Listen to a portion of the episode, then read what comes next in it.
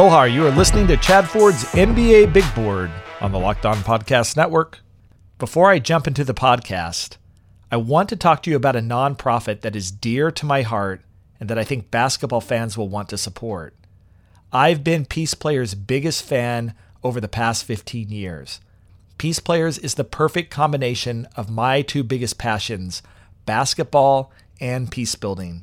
The nonprofit brings together young people in divided communities in the Middle East, Northern Ireland, Cyprus, South Africa, and they're here in the US in Chicago, LA, Brooklyn, Detroit, and Baltimore, bringing young people together through the game of basketball. NBA luminaries like Steve Kerr, R.C. Buford, and Sam Presti sit on the board.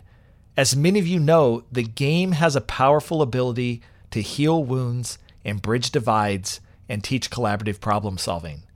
The impact they have had on me and on the new book I just wrote, Dangerous Love, has been life changing. I've made over 50 trips to the Middle East and dozens to other Peace Players sites as a volunteer, consultant, and board member. I believe deeply that the work they are doing is the key to creating sustainable peace. And I know they, like so many other NGOs, are hurting in the wake of COVID 19. So we're kicking off our two weeks of the NBA Big Board Dangerous Love Peace Players campaign. I will be donating all of my profits to my new book, Dangerous Love, over the next two weeks if you pre order the book now when you head over to www.dangerouslovebook.com. I have also just recorded an episode of my other podcast, the Dangerous Love Pod, featuring some of my favorite Peace Player participants from the Middle East, Doha and Toot. They take us through an incredible journey of how being a part of Peace Players and a championship team for the last several years has completely changed their lives. It is powerful, to say the least. You can tune into the podcast and pre order the book at this special link. Go to www.dangerouslovebook.com. I will donate all of my profits if you click on the link and buy the book. Please consider supporting Peace Players to help an important, world changing cause. Today's show is brought to you by Built Bar. It's like a candy bar. Go to builtbar.com and use promo code LOCKED ON, and you'll get $10 off your first order. I'm your host, Chad Ford. My guest today is the athletic senior writer and host of the Hollinger and Duncan podcast on the Locked On Podcast Network, John Hollinger. Welcome back, John. Aloha, Chad. All right, I like the aloha. That was an enthusiastic aloha. Appreciate that. It's important. Okay, we're back with another redraft, 2008. And if you remember from our past redrafts, we are going to do this in the form of a mock draft.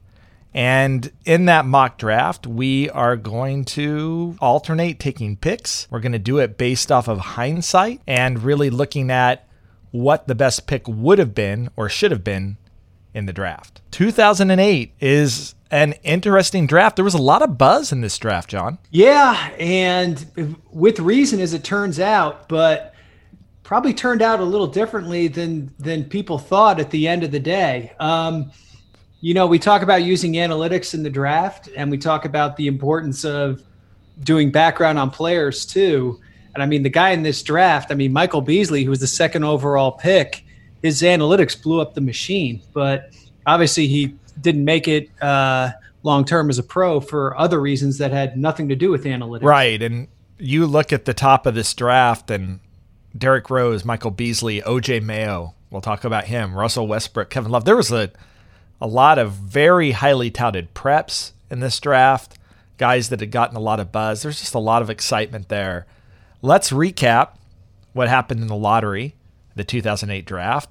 The Chicago Bulls had the number one pick. They took local hometown hero Derrick Rose, who was a freshman out of Memphis. The Heat had the number two pick in the draft. They took Michael Beasley out of Kansas State, who had an awesome, awesome freshman season for Kansas State. The Minnesota Timberwolves had the third pick in the draft. They selected OJ Mayo out of USC, but then traded him to Memphis for Kevin Love. They swapped essentially swapped picks 3 through 5. And OJ Mayo Major, major buzz on OJ Mayo from high school on. The fourth pick in the draft, the Seattle Supersonics took Russell Westbrook out of UCLA. A little bit of a surprise pick that Westbrook went this early. Turned out to be a really, really great call for Sam Presti.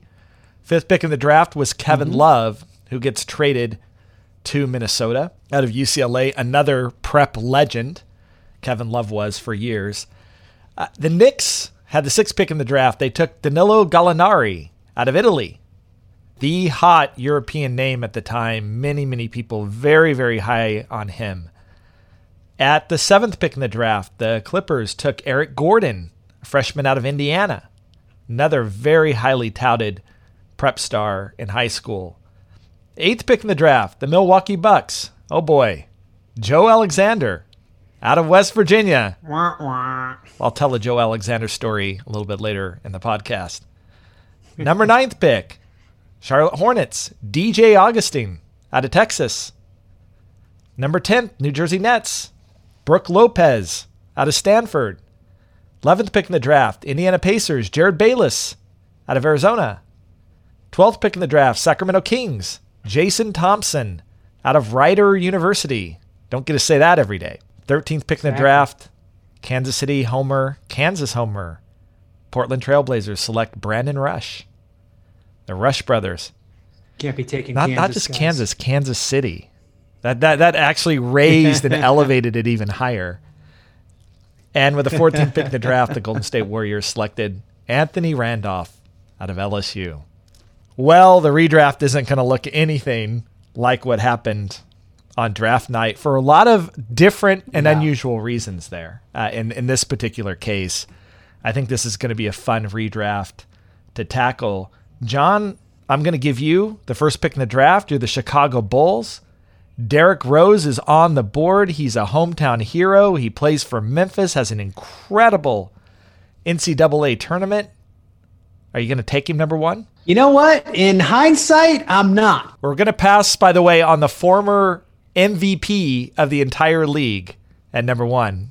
And that's yep. not who he's going to take. Okay. I will take an MVP of the entire league, though. I will take Russell Westbrook number one. And obviously, his his staying power at that level was much higher than Derrick Rose's, and that's the different difference in their career arcs. Uh, but he he to me is the guy from this draft who uh, is on the most clear Hall of Fame trajectory, and uh, you know capable of being the best player on a on a really good team. Uh, so th- no brainer number one pick for me. And it's interesting when you look at Rose, Beasley, Mayo, Love, Eric Gordon, huge, huge prep stars. Guys that had major buzz starting from like being a junior in high school. OJ Mayo was actually eighth grade. It was when yep. the buzz started for him. He landed on a cover of Sports Illustrated. Russell Westbrook was the guy that wasn't that guy. It kind of came out of nowhere but man, was he one of the freakiest athletes I've ever, ever seen coming in the draft. I think the question was what else was he going to have to his game besides that freakish athleticism and that competitiveness and motor? And he's really developed as a basketball player. Yeah, exactly. And I think the fact that he was so athletic that he could get on the floor right away really helped his progression as a point guard.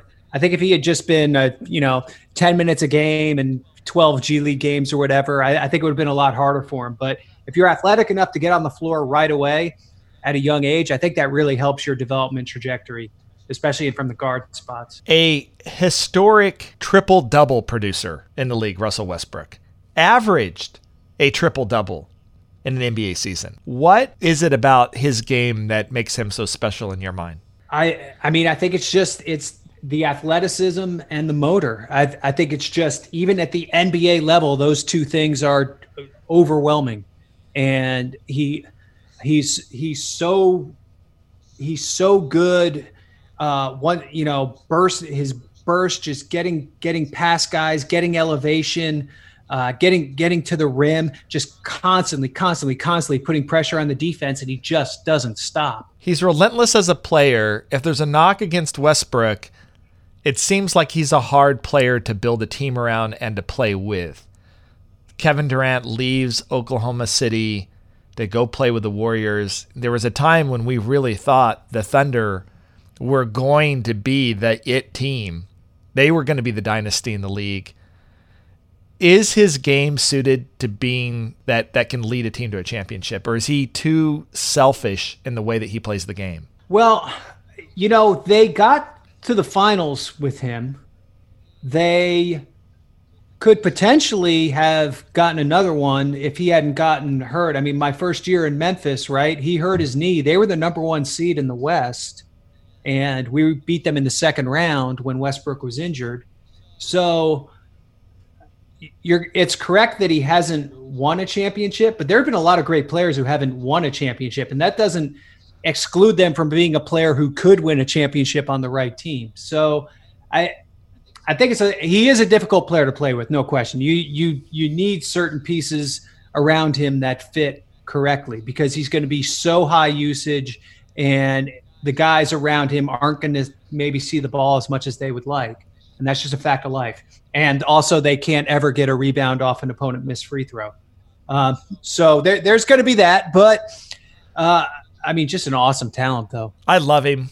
I, I think the criticisms against him have been fairly unwarranted in this particular case, as you point out. It's very, very, you know, one team a year wins an NBA championship. There's a lot of factors that go into that. I think Russell Westbrook has just been an awesome, awesome NBA player. I love him. I love the way he approaches the game. Never takes a second off. And watching The Last Dance and watching the Bulls and watching a young Michael Jordan, you see some of that competitiveness and tenacity in Westbrook that you saw in Jordan. Yeah, yeah, probably. I mean, pro- probably the one guy from this generation who comes closest to that in terms of of just having that drive and bringing it every single night. And uh, you know, you can question sometimes exactly the way he channeled it, although some of it had to do with just where his skill level was at a player as a player too. I think. Uh, but no question about how hot that motor. We talk about motor. Sometimes we talk about draft. His was just ridiculously hot. Okay, the number two pick in the draft, the Miami Heat selected Michael Beasley. I don't think they they would do that. no. and by the way, the red flags were there. This was one where the intel was already out there about potential Michael Beasley challenges. Right right from the get-go, this was a very known factor in the NBA. But the talent looked so overwhelmingly good. The analytics, everything about his game just looked so good. I think the Heat turned the other way and hoped that their culture was going to be able to make the difference for Miami. And it would have been, you know, just fascinating to see if he had panned out what would have happened with that Miami Heat team. Yeah, although Although I guess it ended up working out because they ended up with the cap room to get LeBron, right? Yeah. Okay. I don't think we should credit Michael Beasley with the Heat getting LeBron James. This was a genius pick. Come on. This is brilliant. They're playing six dimensional chess here. I'm going to select Kevin Love. Great pick. Out of UCLA. Another player that, in my mind, has been a bit unfairly maligned in his career. And, and he started with a stellar prep career but there was concern about his weight. That was a really big issue coming into this. Was he going to be in shape? What was he going to be like when he got in the NBA? He was a super athletic player that carried a lot of weight, had some knee injury issues. But from a skill standpoint, his ability to pass the basketball, his ability to do just about everything on the floor, it was always super high. It was how he was going to dedicate himself to conditioning and focus on the game. And I give Kevin Love so much credit. He he looks incredible compared to where you see these pictures of him in high school and even at UCLA. He got in shape. Yeah. He worked on his game. He played on a really bad Minnesota Timberwolves team for a number of years where I think people felt like the points that he put up were a bit hollow. He gets the chance to join LeBron. He's overshadowed in many ways by LeBron James, but he's critical, and Kyrie Irving to a certain extent, but he's critical to the Cavs winning a title there. And then he LeBron leaves, and he's left in this really miserable situation in, in Cleveland that came to a head this year. I just think Kevin Love is a much better and more important player in the NBA than he's been given credit for all these years. Uh, author of one pretty significant move that you don't really see much. Uh, guy uh, catches on the elbow, fakes a pass, then takes a dribble backward to the three point line and launches. Uh, he did that better than anyone when he was in Minnesota. You don't see him do it as much quite anymore. Uh, it's a shame his best seasons were kind of wasted on a bad Minnesota team because prime Kevin Love was really good. I mean, offensively, he was just such a problem to deal with because he could play on the perimeter, but then if you put a small on him, he would just mash the guy in the glass. So just just a really talented overall player. And look at his career numbers 18 points a game, 11 rebounds a game, shot 37% from three for his career. Yeah. And and yeah. those inbounds passes, incredible. His ability to oh, launch yeah. launch the basketball like a NFL quarterback at full court are just incredible. Yeah, probably Nikola Jokic is probably the only guy who can match him in recent NBA history on that. Would have been a great pick for Miami. Again, I think he's underrated in many ways because of his career, but he is an NBA champion. And I love Kevin Love, and I hope he ends up landing in a good in a good spot for the rest of his career. It's the Minnesota Timberwolves. They made a smart trade, trading OJ yeah. Mayo for Kevin Love. But by far the best personnel move of the Kevin McHale era. Great trade there. They selected OJ Mayo, in this case for Memphis the Memphis Grizzlies, your former team, but you had nothing to do with this. Yeah. We can't we can't pin this exactly. one. we cannot pin OJ this Mayo. Was, uh, this was four and a half years before I got there. So, um, what do you um, take? Uh, so here's where I'm going to go with the uh, short-term supernova over the over the maybe longer overall career value, and take Derrick Rose. Um, I think ultimately, you know, you're in this to win championships, to have like the elite level talent, even if for a short amount of time. Uh, Derrick Rose's peak was far better than any of these other players that are left, and he he was the best player on a team with the best record in the NBA, even though they didn't win the championship. Uh, his those two seasons in Chicago were were so good that I think that that alone just puts him ahead of the rest of the board. So he's my pick at number three. And he looked like he was done, like just done, done because of the injuries. Yeah. And he's put together a really nice second act. Nice, nice little renaissance here. Like he was a really good sixth man for the Pistons this year. Was pretty good in Minnesota the year before. Like he's it's it's been surprising because I think everyone saw where the trajectory was heading. Like when he, he, was with the Knicks and stuff, and was like, all right, here we go, you know, like, and uh, and he's kind of had a little renaissance here, which has been really fun to see. Another freaky, freaky athlete that when you watched him play at Memphis, there was just times that he did things that your jaw just hit the floor. Great work ethic. If it wasn't for the injuries, and let's say that Derrick Rose stays healthy through the 11, 11 years of his career or 12 years of his career, where does he land on this board? Does he beat Russell Westbrook? Still, yeah, I'm still not sure he catches Westbrook. That's a tough one. I mean, peak Westbrook was really good. I mean, he averaged a triple double for the year, obviously. Um, I think he probably lands second. I, I, he he would beat out Kevin Love certainly. I I don't know if his career value would be enough to catch Westbrook, even if he had stayed healthy.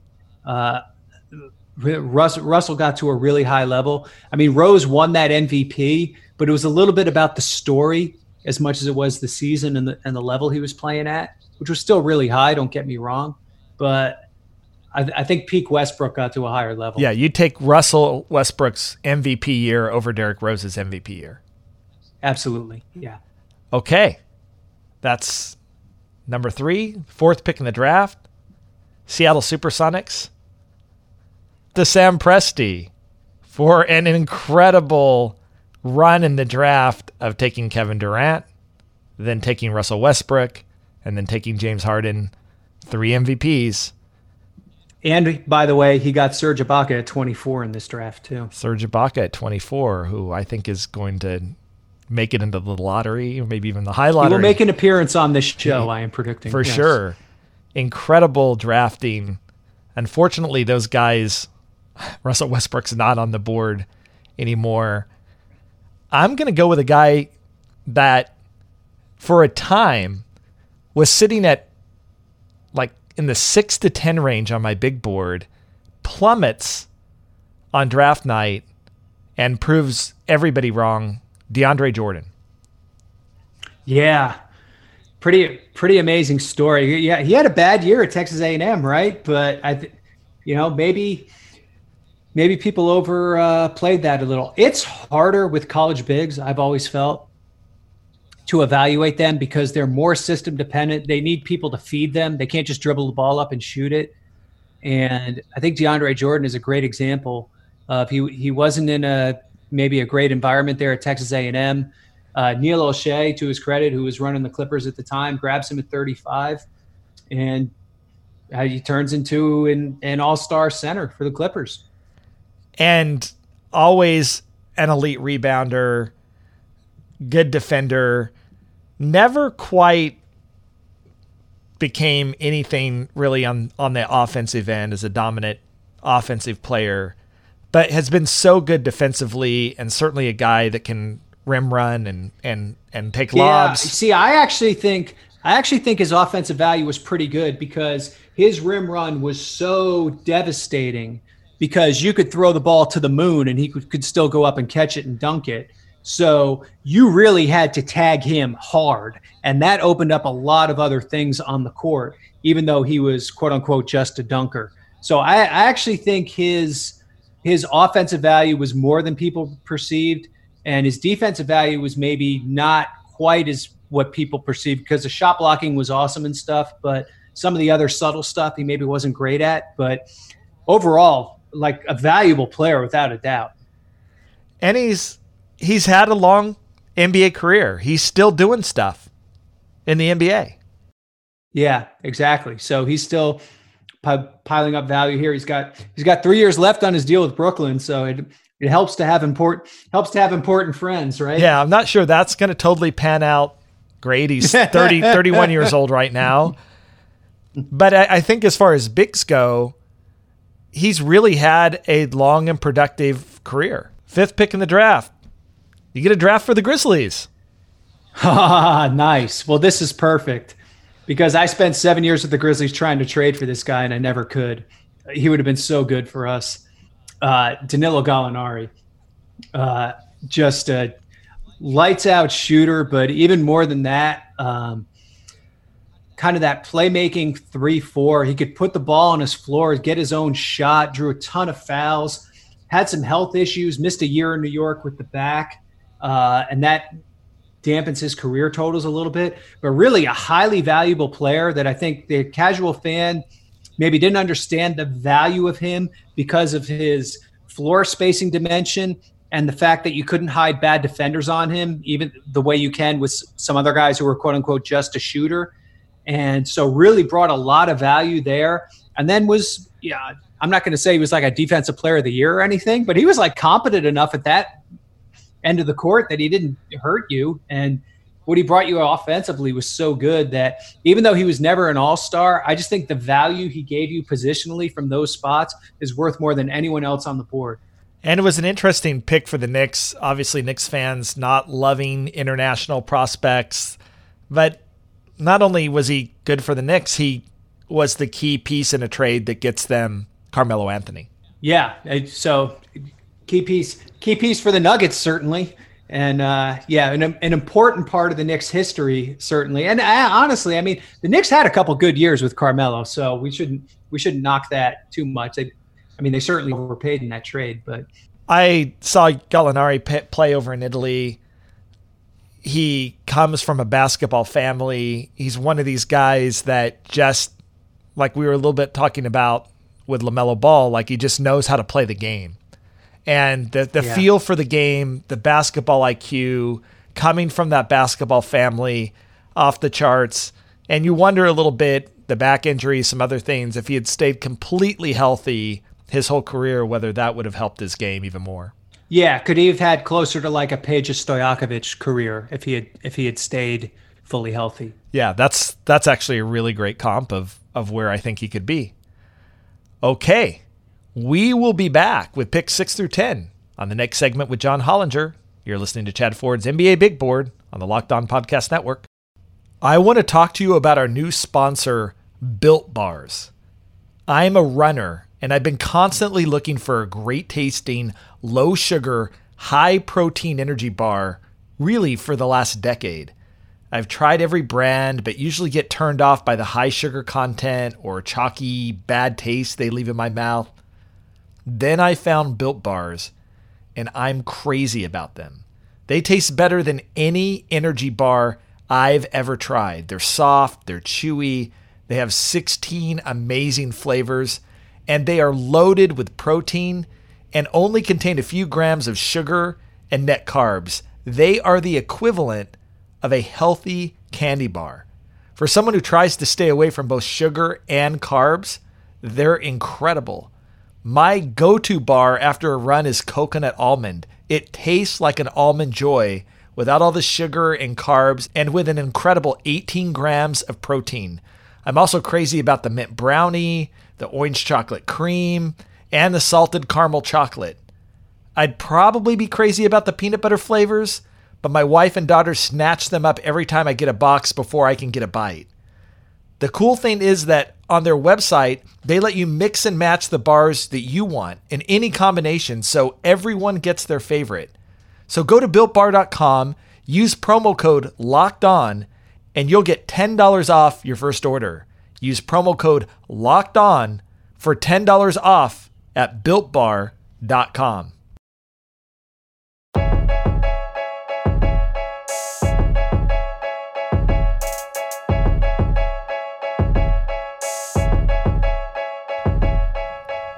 And we're back redrafting the 2008 NBA draft. Russell Westbrook's off the board. Kevin Love's off the board. Derrick Rose is off the board. DeAndre Jordan's off the board. Danilo Gallinari off the board. The Knicks are next with the sixth pick in the draft. And and to me, there was a bit of a drop off here. And mm-hmm. and a number of guys that I think have had somewhat similar careers that you could think about here drafting. I'm not sure that there's a clear guy necessarily that I yeah that that I would take over over someone else right here. I'm going to go with Serge Ibaka. The 24th pick in the draft, as we pointed out, uh, Sam Presti really really nailing this here. And and a player that was interesting because as an international prospect, there was a lot of buzz around Ibaka but people just weren't really sure where he was going to end up becoming as an offensive player. I think defensively, people saw the potential that was there. The question was on offense, what was he going to become? And he became a really nice offensive player that ends up shooting 36% from three throughout his career. Yeah, his evolution as a shooter was a really important story here because that was the part that you couldn't really you couldn't really pencil in at the time he was drafted, and that's why he was taken 24th, which seems ridiculous now. Uh, but big, big, time shot blocker, rebounder, uh, important part of those Oak City teams, and then obviously won a championship in Toronto this past season. And just been an all around, you know, great, great guy uh, to have on your team if he did anything that messed up anybody, it was the Orlando Magic trading for him and trading, I think it was Oladipo. Yeah, exactly. And, and Domantas Sabonis for him, and then him being a major disappointment in Orlando, but then coming back and being a critical piece in the Toronto Raptors run. I've uh, I've just always really admired Ibaka, who he is, and how he's played the game. And again, there's nothing flashy about his game, but he helped the teams that he played on win at a really high level. And and still continues to do it. I mean, he had one of his best seasons this year.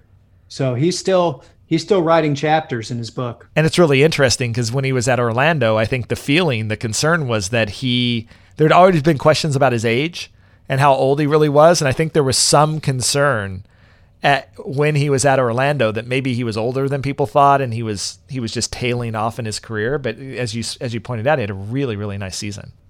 Okay, you are on the board with the Clippers. Yeah. See, here's where it gets fascinating because this draft is so interesting to me because these guys that we get into now, the arcs of their careers are all so different and so irregular and they kind of defy this idea we have in this head that there's be this clean projection. You know, oh, he's 20 and then he improves till he's 27 and then he starts going down a little. Like all these guys that are kind of left that we're looking at are all over the place, right, in the course of their careers. Um, here's a good example: uh, Brook Lopez, who uh, is, Brook Lopez is going to be my pick here, so I'll, I'll get to that part first, right? Made the All Star team in 2013 a couple years later, he's signing with the Lakers for peanuts. Then all of a sudden, he's back in Milwaukee as a major part as one of the best teams in the league and getting all defense consideration, which I don't think anyone thought possible when he was drafted. Never. Um, and then the other evolution in his game, which is really interesting, is he turned to a three point shooter at the age of 28, basically in Brooklyn. And you wonder if he had done that earlier in his career, if he could have added uh, more more value to his name. So really interesting career tra- trajectory here that's still ongoing. And uh, an- another guy I think who's uh, always been you know pretty well regarded by teammates, uh, good guy to have around. Uh, it's weird. He's basically been durable, except he missed most of two different seasons, and other, other otherwise has been uh, like a seventy games guy every year. And a super goofy guy who has a twin brother, who also has had a a pretty solid career in the NBA. Uh, when do you get twin centers that are actually going to both still be playing in the league? Yeah, and and one of them actually plays offense, so they they got the Collins brothers beat right there. In my opinion, Lopez has way outperformed where I thought he would actually be as a basketball player. I thought 10 was actually a little bit of a stretch for him. Mm-hmm. And he, as you pointed out, he's made himself into all sorts of things that I just didn't see coming in his career to to making the player that he was. For for a plodding, slow post player, which is basically what he was when he was drafted, right? Uh, to be the guy he is in 2020 uh, at age 31, I think is pretty fascinating. I don't know who to take next. It's the Bucks. They're at eight. I know not to take Joe Alexander. Okay, you're you're already ahead of the game here. Who was an explosive athlete and a workout wonder. And one of those guys that, when you talk about, is it okay that the NBA isn't going to be able to do individual workouts? This is a guy that teams fell in love with in individual workouts because of the athleticism, because of the freakish things. I, I can't remember what it was, but I think it, I think he hurt his chin on the rim in one of the workouts. Like he actually cut his chin on the rim doing a workout for a team. Wow. And then, you know, that just goes, I mean, he could really, really jump out of the gym, yep. Joe Alexander yep. could. And that became the excitement that got got everybody, you know, too excited. Important player in uh, Grizzlies lore too. You know, the Grizzlies. Uh, this is this is way before I got there, but they were looking at trading uh, Mike Conley for Joe Alexander and uh, Ramon Sessions. You remember that? I'm going to go at eight for the Bucks with Nick Batum. Yeah, that's a nice pick. You know, you look at the totality of these guys' career rather than just what they've done lately. And when you look at that, Batum really starts to rise because early in his career, he was as good as anybody on this list practically uh, outside the top three guys. He really was. And the Blazers uh, especially those years with the Blazers. I mean, you're talking about a really fantastic basketball player, and interesting, an international player as well that had a lot of buzz early on. That you could see it in the workout. He slides all the way to 25th to Houston on draft night, and never could quite un- understand why Batum slid because if you like watched him at like the Nike Hoop Summit, for example, he he was good. I mean, it was it was clear, at least in my mind, that Batum was going to be a really good basketball player. I think this was still in the era where there was still some skepticism about international players, maybe the same with Ibaka, where teams just weren't going to gamble really high on him, even though in this particular case, he he really was, in my mind, a stud even even before he was drafted. Yeah, and he showed it. I mean, he was able to start uh, almost immediately. I think it was in his his second season with the Blazers. Uh, he was able to start as a 20 year old for them, right, on a team that was really good and and play an important role. He started 76 games as a rookie. Okay, I take it. I I take it back. Yeah, I'm I'm going from memory here. Yeah, 18 minutes a game. Uh, only averaged 5.4 points per game, and so you know his role obviously on the offensive end was limited, but doubles that in his next season in Portland, and then just increases from there. What what happened? Uh, so I, you know, I think he clearly lost a step as he got older, and it got really hard for him to uh, both to create separation on the offensive end, and then he didn't have quite as much defensive value as he had had. He has his career high in points in Charlotte in 2016-17, but he's only shooting 40% from the field. And so he's putting up a lot of shots, but they're not going in at the same rate anymore. And then it just starts to drop off a cliff after that. Yeah. And unfortunately, you know, that summer of 2016, I mean, that was just when every bad contract was signed. And he's he's the last one standing because he got a five year deal and the other guys all got four. He's he's he's the final uh the, the final salvo of that that summer of 2016. So if we were drafting today, Batum would not be the eighth pick. But again, in part, we're looking at the totality of their careers. Yeah, exactly, and not not just to win a game tomorrow. Charlotte Hornets on the board at number nine. Yeah, so th- they took DJ Augustin. I think I can get him a guard who's a little bit better than that. Um, I'm going to go with George Hill. Good. He surprised some people. George Hill over Goran Dragic, over Gordon. So it, okay. yeah, uh, George Hill and Goran Dragic was really the the debate here.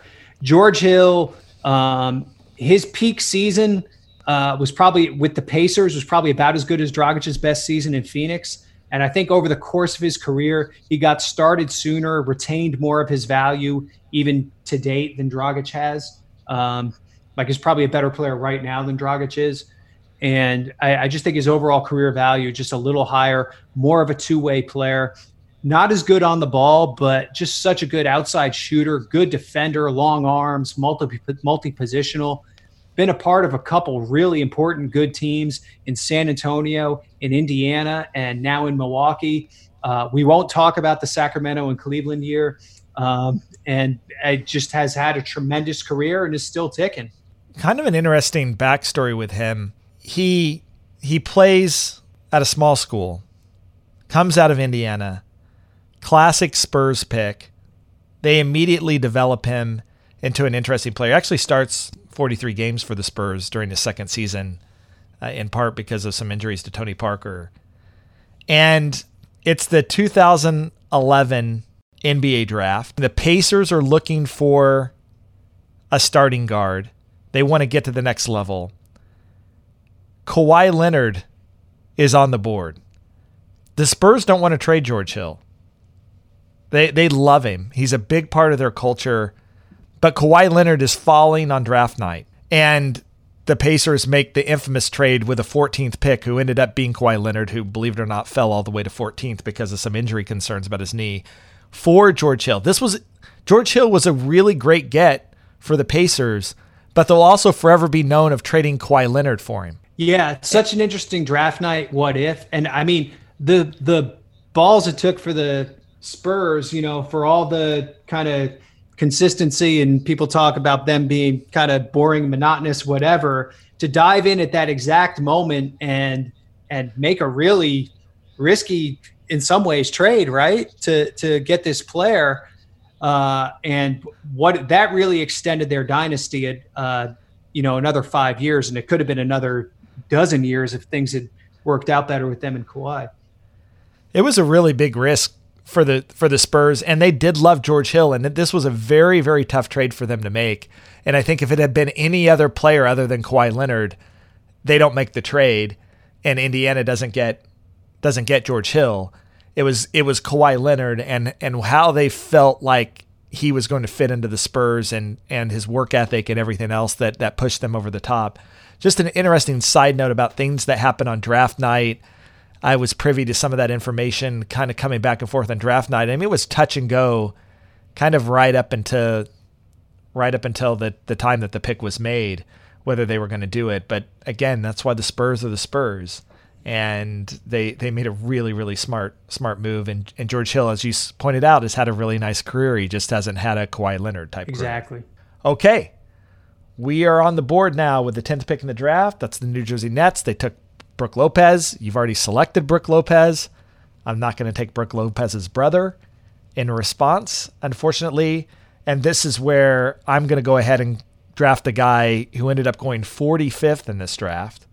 Goran Dragic. Man, what was up with the international players falling the way that they fell in the draft? Dragic falls to 45, Ibaka falls to 24, Batum falls to 25, and they all end up being, in my mind, top 10 players in this draft. And it wasn't like Dragic was some sort of mystery international player. He was having a very good career in Europe. He was very well regarded as a point guard and someone who could play both positions on the floor and his peak years were really really good and he's like like you said he's dropped off a little bit and that's that's unfortunate but when you look at the best years of Goran Dragic he was a very exciting point guard to have yeah, in the league absolutely and uh, very good pick and roll point guard really developed his shooting ability which I think was the key swing skill for him his rookie year he couldn't shoot at all then he came out his second year and he's he's making threes and and that just changed the whole game for him.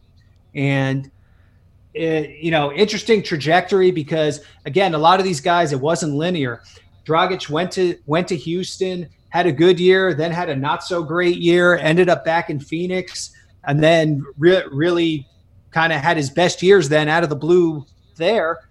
Uh, that second tour in Phoenix, uh, and then went to Miami and was able to keep it going for a couple years before he started maybe tailing off the last year or two. Good, good career. A guy I would describe as like an Eastern Conference All Star, right? Uh, wasn't quite good enough to ever crack that list in, in the Western Conference, but uh, was able to make it in the East.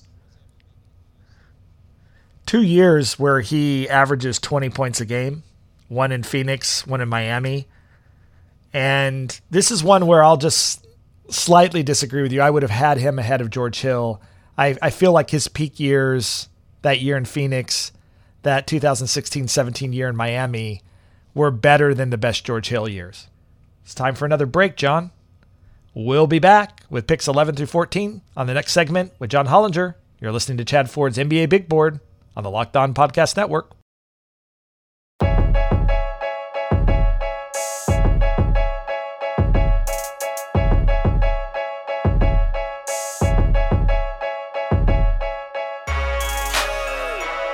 And we're back, redrafting the 2008 NBA Draft. We're at pick 11. The Indiana Pacers were on the yep. board. They took Jerryd Bayless and traded him to Portland. Well, let me do something for Indiana here then. Uh, since we're fighting about mid-decade Pacers, uh, I'm going to go ahead and take Roy Hibbert right here. The uh, all right, you know, you forget about it. He only played nine years in the league, uh, but he was a defensive player of the year. You know, we talk about in the draft, you're trying to get high end outcomes. And I think for, for a few years there, he was a really valuable player on an important team that, you know, couldn't quite get through Miami in the Eastern Conference Finals, but they were really good. And Roy Hibbert was really central to what they did. Made two All Star teams, somehow only one All Defense team, and was second team but he was. I mean, you talk about verticality. The, this was the guy who sort of reinvented verticality in the NBA. He had about six really good seasons. Yeah. Yep. In the league. But when they were good, they were really good. And interestingly, in a, in a different age, does Roy Hibbert do anything in the NBA today? I think it's harder for him because once teams figured out they could drag him out to the perimeter, the game immediately got very hard for him, and and it was sudden. Um, that that said, I, I think teams have also gotten smarter about playing zone and scram switching and doing some other stuff to protect bigs who aren't super mobile. So I think it would have helped them that way. But you know, offensively, it never had a huge role. Uh, he had a little bit of touch around the basket and stuff, and he was big. He could do some stuff. Uh, you know, I is it as prominent as it was in 2014? Probably not.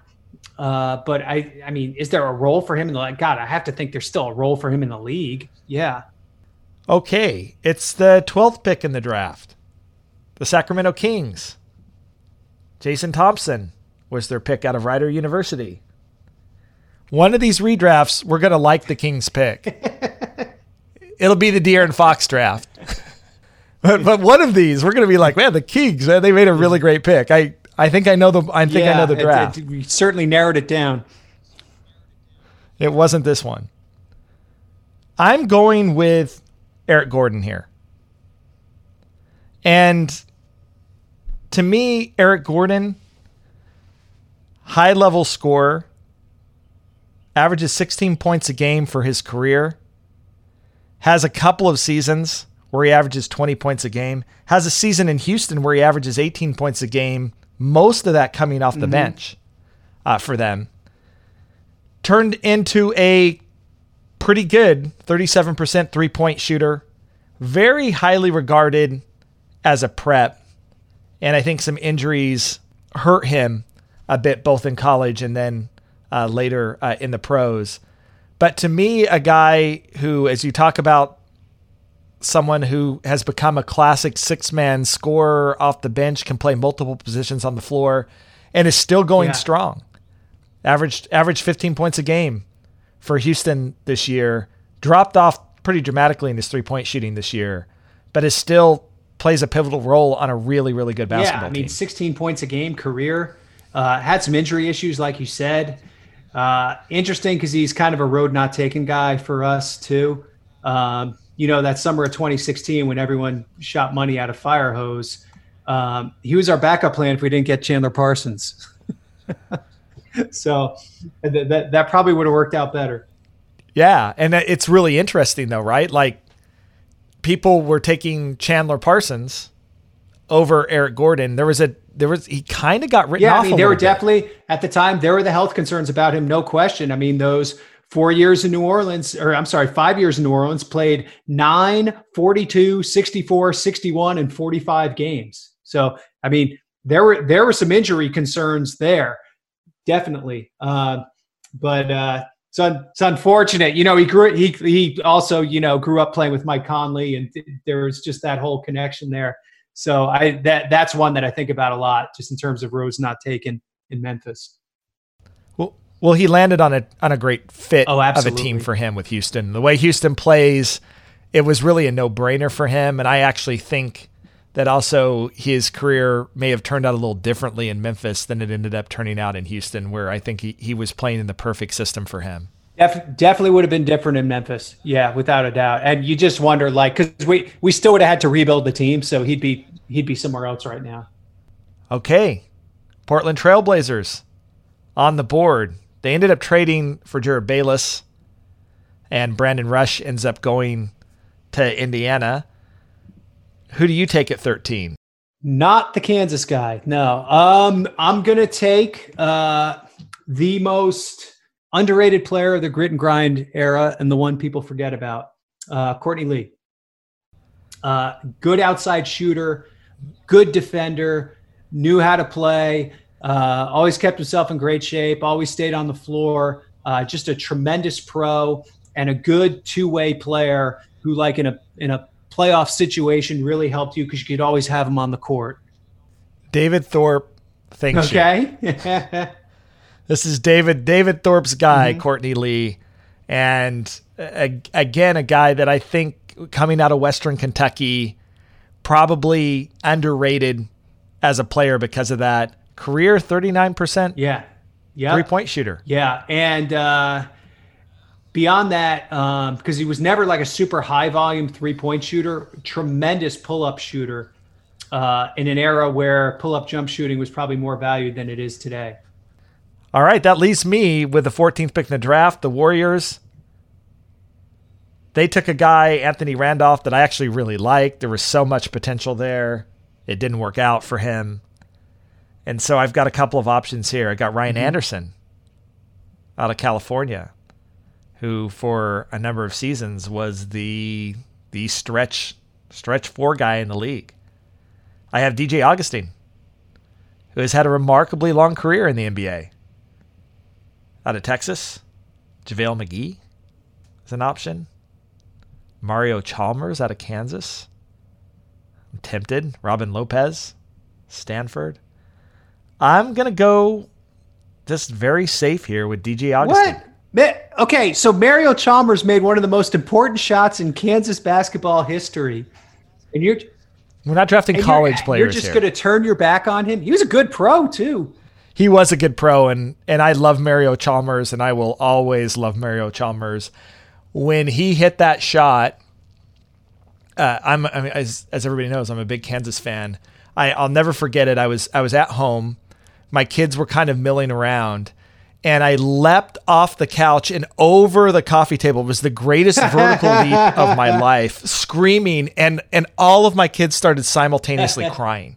They thought like something horrible had happened because of the whelp that was let out at that moment. That was a great, great moment for me.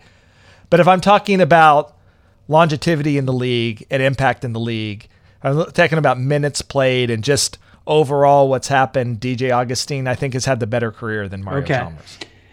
Well, I'll tell a funny Chalmers story anyway. Uh, you know, Grizzlies fans, because of that shot, were pissed when we traded for him in 2016, and uh, but he uh, he quickly won them over. He was probably the best backup point guard in the league uh, that year we had him until he unfortunately tore his Achilles and missed out on what would have been a, I'm sure, a hilarious payday in that 2016 market. So always felt bad about that, but uh, it, it, was interesting because the the crowd turned so quickly from like, oh man, Mario Chalmers to like, hey, I love this guy. it it yeah. doesn't take yeah, long, exactly. does it? All right, let's talk about a few guys that we didn't draft. Sure. Michael Beasley went number two. and I know we want to talk about the off court stuff, and that was that was clearly, you know, part of it. But that wasn't the total picture for why Beasley didn't become as good as we thought he could become in the NBA. Little bit in between positions, actually. Wasn't quite a great shooter, but wasn't was a little undersized as a four. So there was definitely some of that going on too. I think, uh, and and some of that fooled us a little bit at Kansas State. He had he put up huge rebounding numbers at Kansas State, but averaged four point seven rebounds a game for his career uh, in the NBA, if I'm remembering yes. that correctly. And never was quite the shooter that he looked like he was going to be. Yeah, he had 12 and a half rebounds a game at Kansas State, which is uh, pretty incredible. It was a 38% three, uh, three point shooter at Kansas State. 35%, not bad. Defensively, I think that was another major red flag for Michael Beasley. Yeah, and you just uh, you know I think a lot of people a lot of times just see the ability and figure guys will get it because usually that's what happens, but sometimes they just never get it.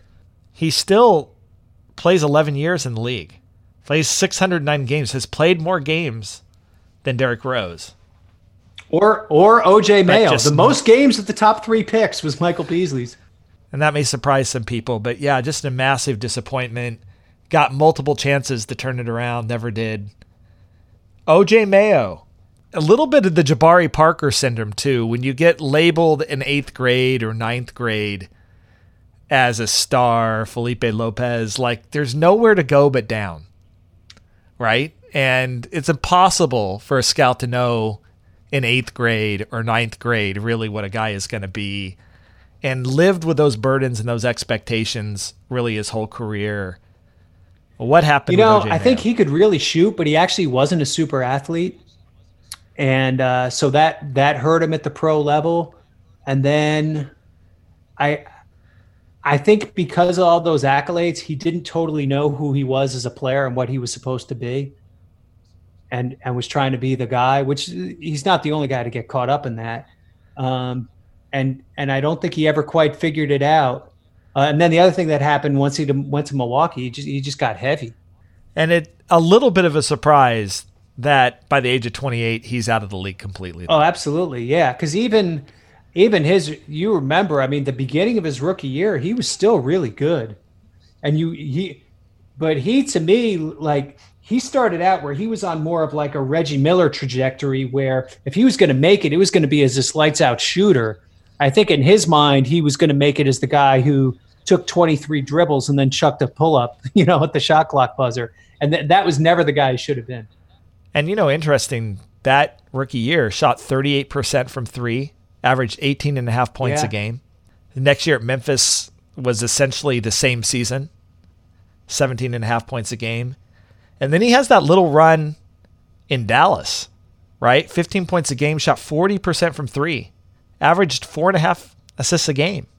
And I think that was another thing that we thought Mayo was going to be a higher assist guy, maybe a little bit more of a facilitator than he yeah. turned out to be.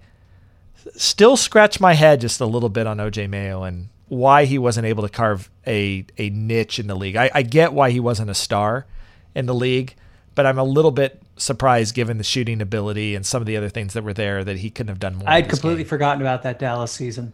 Let's talk about Joe Alexander. What happened here? Two years in the league, 67 games, played 745 minutes. I mean, this is this is pretty crazy for a number eight pick in the draft. Yeah, I you know I think it was just obvious from the word go. I mean, they didn't pick up his option, you know, at the beginning of his second season, so they I mean they knew pretty quickly that they blew the pick, which is good. I mean, some teams just keep a guy around for four years just to save face. I mean, at least they didn't do that, but yeah. Well, they, they had him one season in Milwaukee. That was it. He averaged 12 yeah. minutes a game. Plays in eight games for the Chicago Bulls. His career is over. Yeah.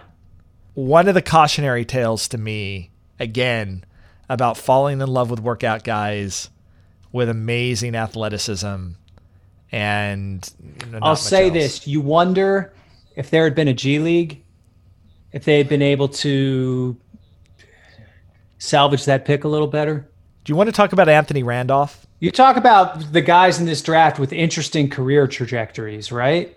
Because his rookie year uh, looked mouthwatering, right? You, you, see this guy with all the length and he's able to handle the ball and block shots. Uh, never really kind of put it all together, though, into a great package. Um, and Oddly, though, he's had this whole second chapter overseas where he gained Slovenian citizenship and won a European championship and uh, is one of the most important players on a, uh, Real Madrid, right? And uh, has, has really carved out a really nice career for himself over there and is probably now good enough to play in the NBA for real, but he's doing well enough over there that there's really not much point in it. He's, yeah, he's 30 years old. And it is really interesting that some people do find a second life in Europe. And when they do, it's rare that NBA teams actually give them another look to bring them back uh, to the NBA. And even if they do come back, it's pretty rare that then that transition turns them from really good European player into yeah, really and sometimes player. that could be a financial thing too, where they have to go from making three million with all their taxes paid overseas to getting a minimum in the NBA. So it, it could be hard that way too. Well, you've been listening to our 2008 NBA redraft. I've been with John Hollinger.